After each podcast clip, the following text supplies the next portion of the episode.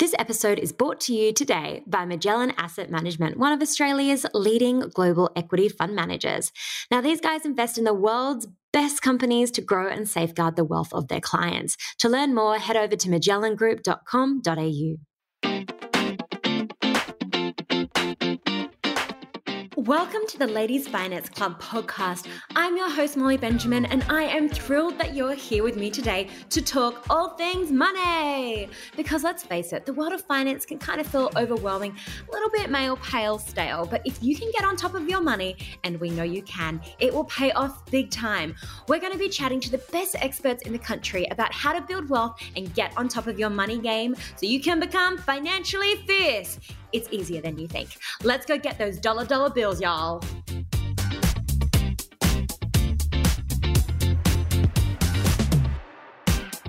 All right, so we just covered part one of Investing 101. Girls just want to have fun, woohoo. So if you didn't listen to that, go check it out now. So part two is actually all about how do you actually go about investing. So we're going to run you through what are the steps and the different stages of actually placing your first trade, and then how do you actually match your values with your investing. So check it out. Let us know what you think. Head over to our Facebook group, Ladies Finance Club Money Chat, and we hope you enjoy. And we really hope this inspires you to get started investing. If you have questions, that's what that Facebook group is for.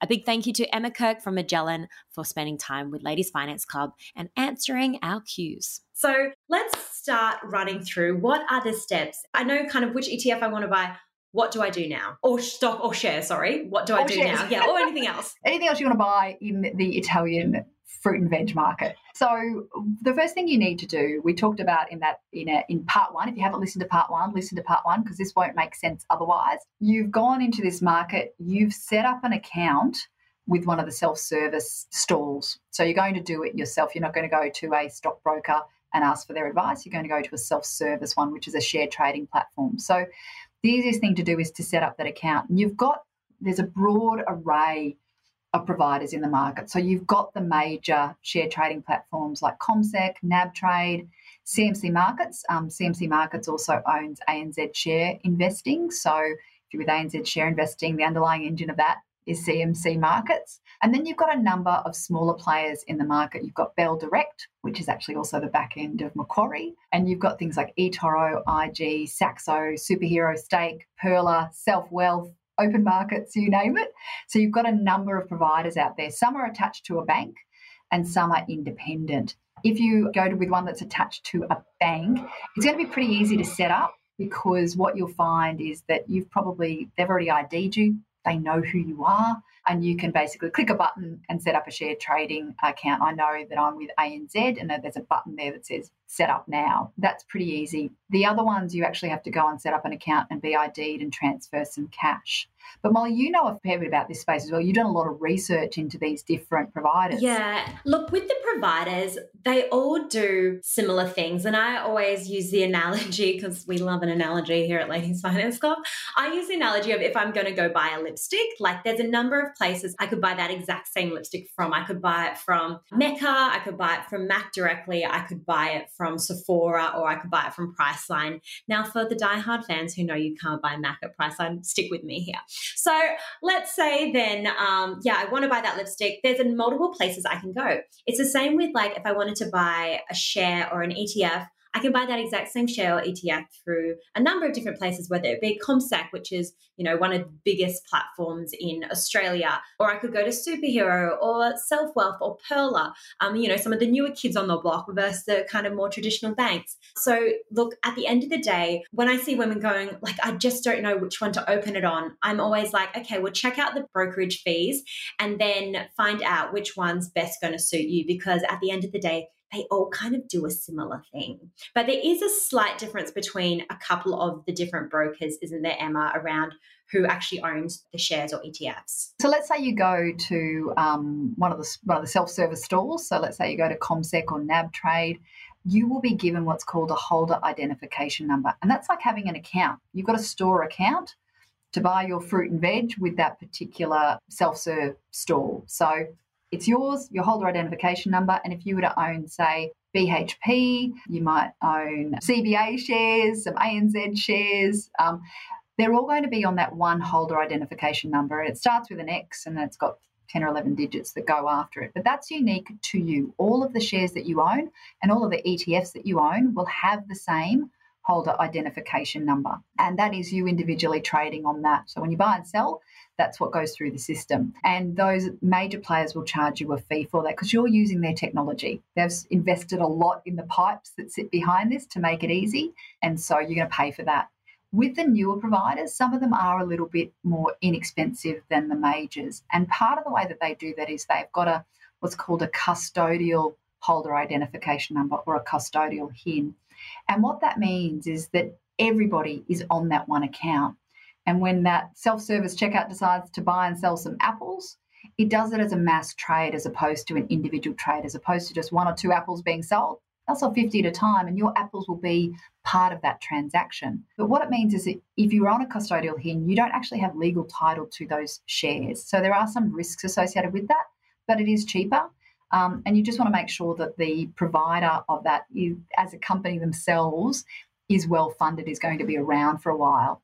But what it has meant is that the majors have actually brought their pricing down.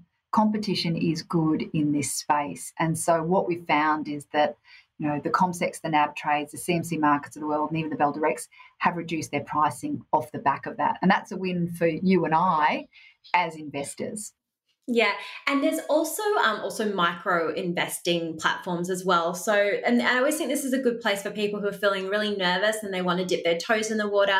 A couple of them, what they allow you to do is if you got a coffee and it was four dollars fifty, it would round it up to $5, put that 50 cents um, into an investing account for you. Whereas other ones will just allow you to invest small amounts of money. So, for example, CommSec Pocket, a micro investing app, you can do $50 um, and it and you choose like one of I think it's seven ETFs and it will invest the money um, for you with a $2 brokerage. So there's options out there. So you've got the brokers, but you also have like these more smaller micro investing platforms as well. And it adds up. I think the thing is you want investing to be something that isn't a hardship for you. You want it to be easy. You don't want to notice that money disappearing. And so the idea behind these rounding up platforms and this micro investing is amazing. Don't underestimate the power of actually just doing small amounts regularly. Before you know it, the power of compounding will make you wealthy yeah, I know my girlfriend started on a micro investing app and it was the first, she looked in it like kind of six months later and she was like, oh my God, I have a thousand dollars in there. That was the first thousand dollars she's ever had, like saved. So yeah, and I guess then if you're looking at long term using these platforms, as we mentioned in the last podcast, just be really kind of aware of what fees are you um, paying. Definitely. Great. So the first step to kind of going about actually getting purchasing your investments is open up some kind of broker account. The next one, M, we have to put some money in there. Yeah, got to get some cash. The first thing is, I'd probably say even before step one, is save some money, do a budget, stick to it, and actually use micro investing if you don't actually have the chance to save up, and then you can take that amount of money and invest it. But if you've got the ability to actually just, you know, siphon off some money into another account so that you build up a bank, then use that money to start investing. So you have to have a cash account sitting alongside your brokerage account. And that is the money that is used to settle your trades. From there, you need to do your research as to what you want to invest in. And as we've already discussed, you've got a full buffet available to you. Um, you've got individual shares that you can invest in, you can buy shares here in Australia, you can buy international, you can get some exotics. You can also buy prepackaged stuff, which is exchange traded funds with different flavors. So you've got a whole range of things. It's just about finding out what's right for you. And I always say you can't go too far wrong in putting a portfolio together with some index funds at the core and some active ETFs to add some spice on the outside of it. You're going to get a nice level of diversification uh, across the market, which will give you a nice rate of return over a long period of time. And I know a question we get a lot on international um, shares is questions around, well, how do I actually buy international shares? And a lot of these platforms that we mentioned before, they actually let you buy international shares on yeah. There. So you can do it. You can literally go and boast to your friends and go, oh, I own Tesla or I own Apple or Amazon or something like that.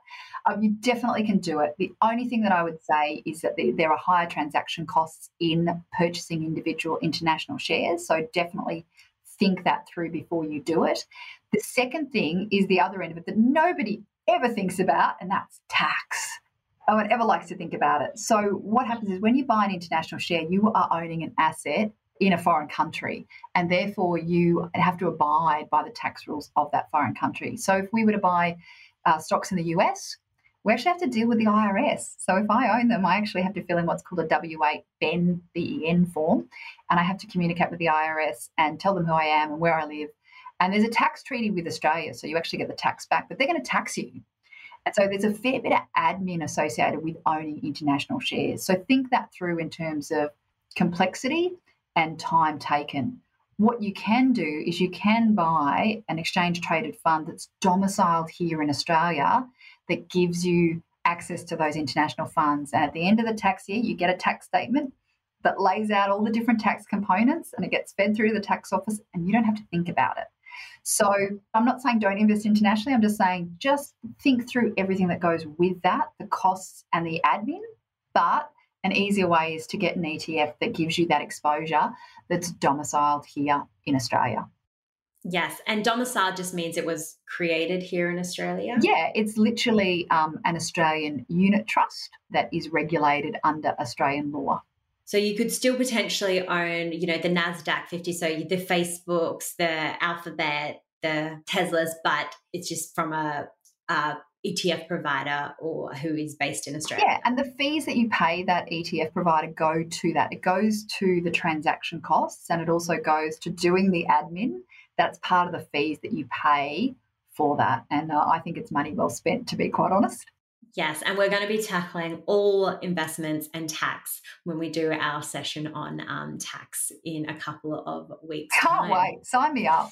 I know. Yeah, it's called Talk Nerdy to Me. Let's get down to tax business. Good times.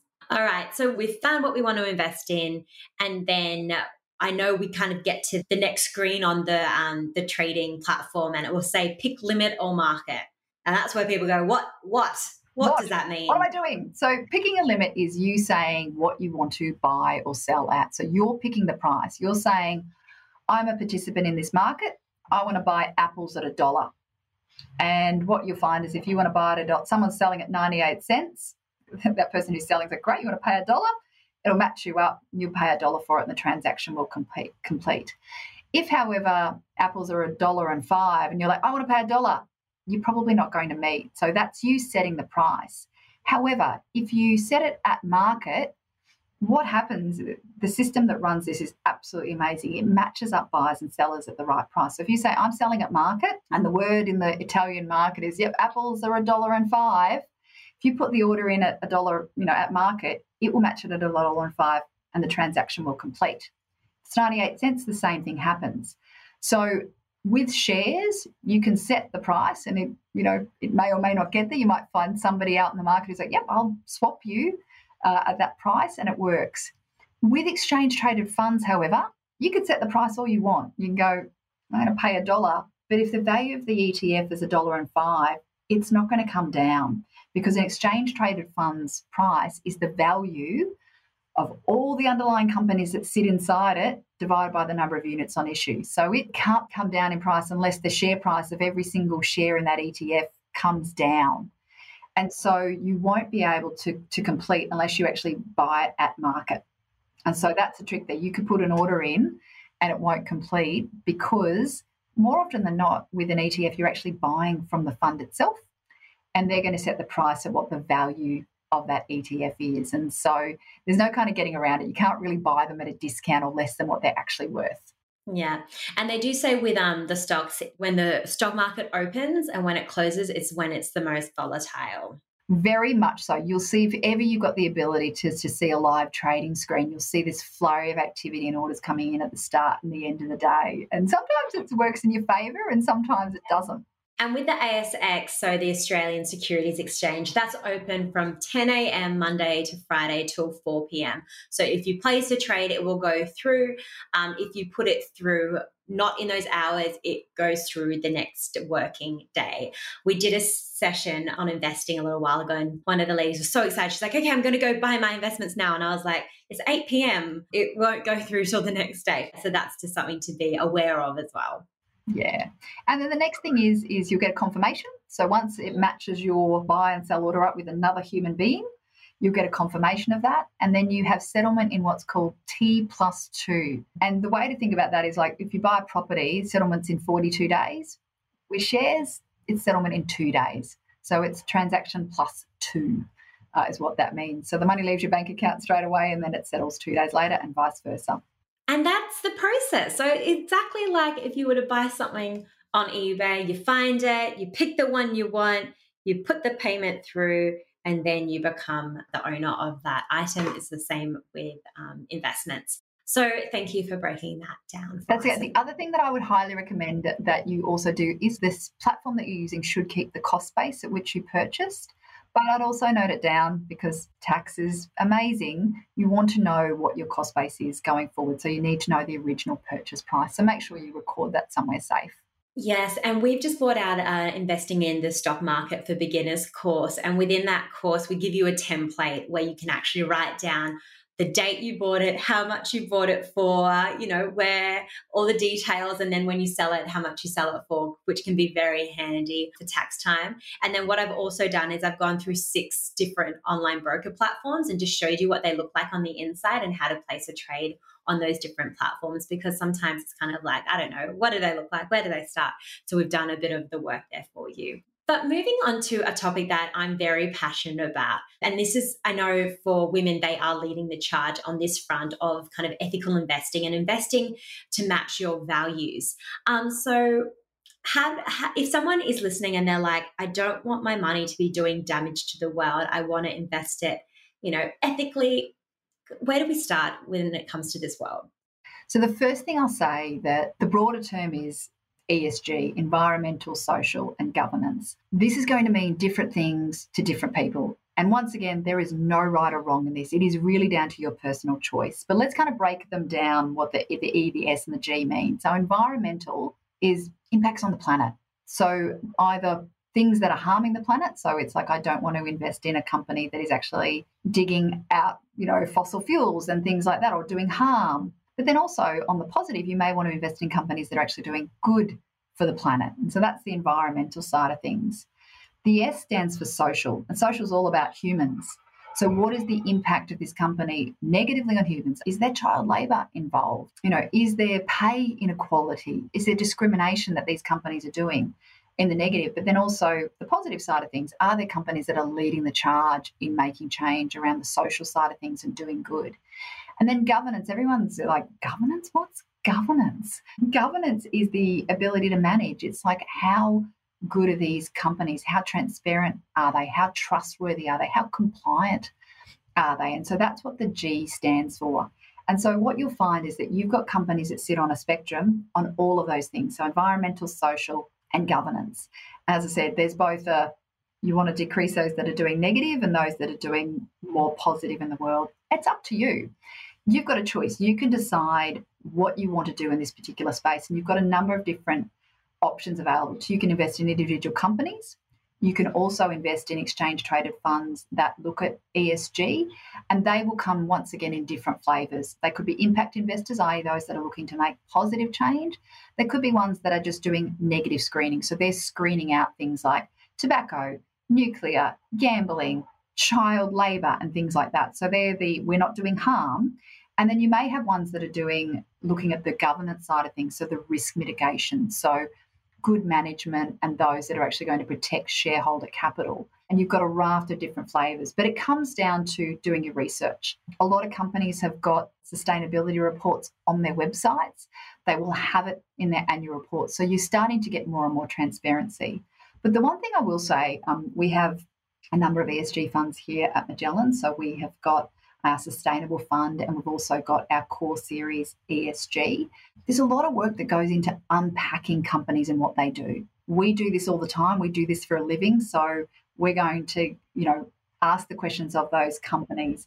And some people kind of say, oh, I don't want to go with big companies, you know, because they're doing harm. But actually, some of the largest companies in the world are actually having the most positive impact. Great story I love to tell is um, Dom Giuliano, who uh, is head of our sustainable fund. He was doing a talk one night for us, and someone we had an investment in Starbucks, and someone asked a question, and they were they said, you know, Starbucks is a big company and they're, you know, they're not doing great things for the environment and all, you know, their packaging and all that. And he talked about what they were doing in terms of the value chain. They know where the coffee is coming from, the help that they give the farmers, the suppliers. They make sure that there's proper wages in place for people, and their impact on the environment. But he questioned them. He said, and I'm, I can not put the brand up, but I've got a coffee cup here. It's like, he questioned that person. He said, Well, do you know where your coffee comes from at your local barista? And the person was like, Well, actually, no, I don't. He's like, Well, with Starbucks, I know exactly where that coffee's come from.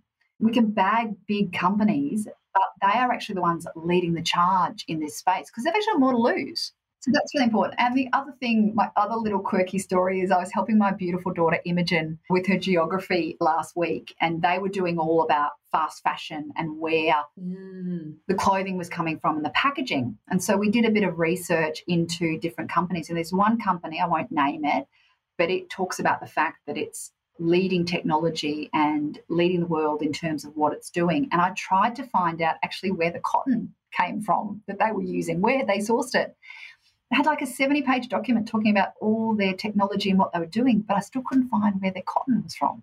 And so sometimes some people can do a lot of the other thing I'll say is there's a, sometimes a bit of song and dance around ESG. Hmm. Got to scratch the surface and go, what are you actually doing? Yeah, and I know sometimes that's referred to as greenwashing as well. Yes. And some women might be familiar with the term pinkwashing, greenwashing, similar thing where they're appearing to be very sustainable and do all the right things, but actually at the core, are they doing anything at all or are they really having impact? Yeah, that's ESG. It's a very much an individual decision. But once again, do your research. And then if you choose to use an ETF that does this, the research is done for you and you can ask to find out why those companies are in the portfolio.